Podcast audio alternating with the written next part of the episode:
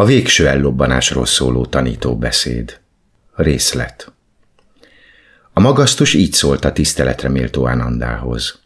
Ananda, egyesek azt gondolják, hogy a mesterük, aki tanította őket, immár a múlté.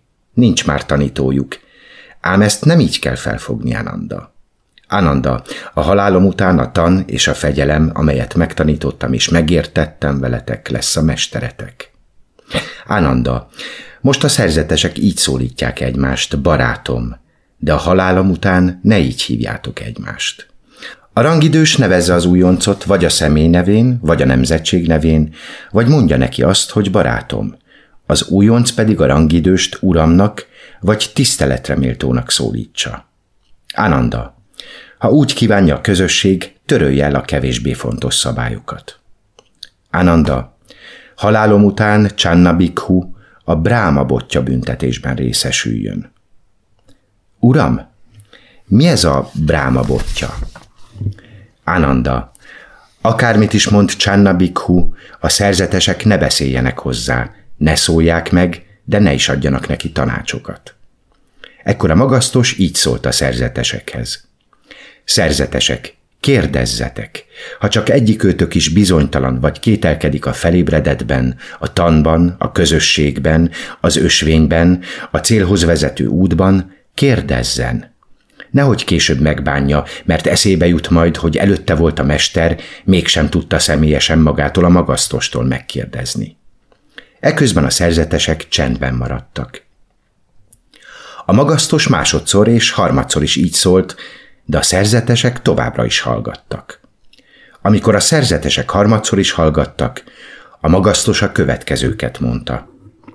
Nos, meg lehet szerzetesek, csupán a mester iránti tiszteletből nem kérdeztek. Akkor szerzetesek, mondjátok el barátként egymásnak. A szerzetesek továbbra is csendben maradtak. A tiszteletre méltó Ánanda így szólt ekkor a magasztoshoz. Csodálatos, uram! Rendkívüli, uram.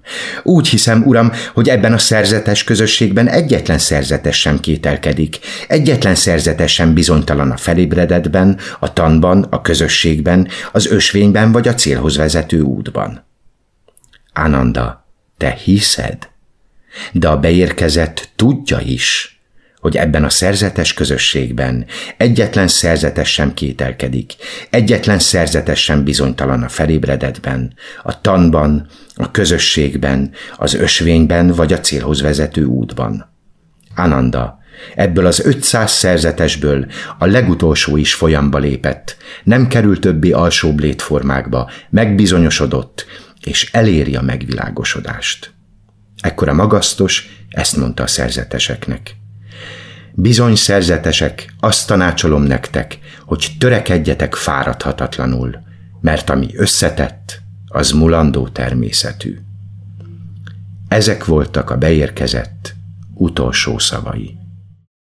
Elhangzott a Butha FM internetes rádió előadásában www.buthafm.hu Butha FM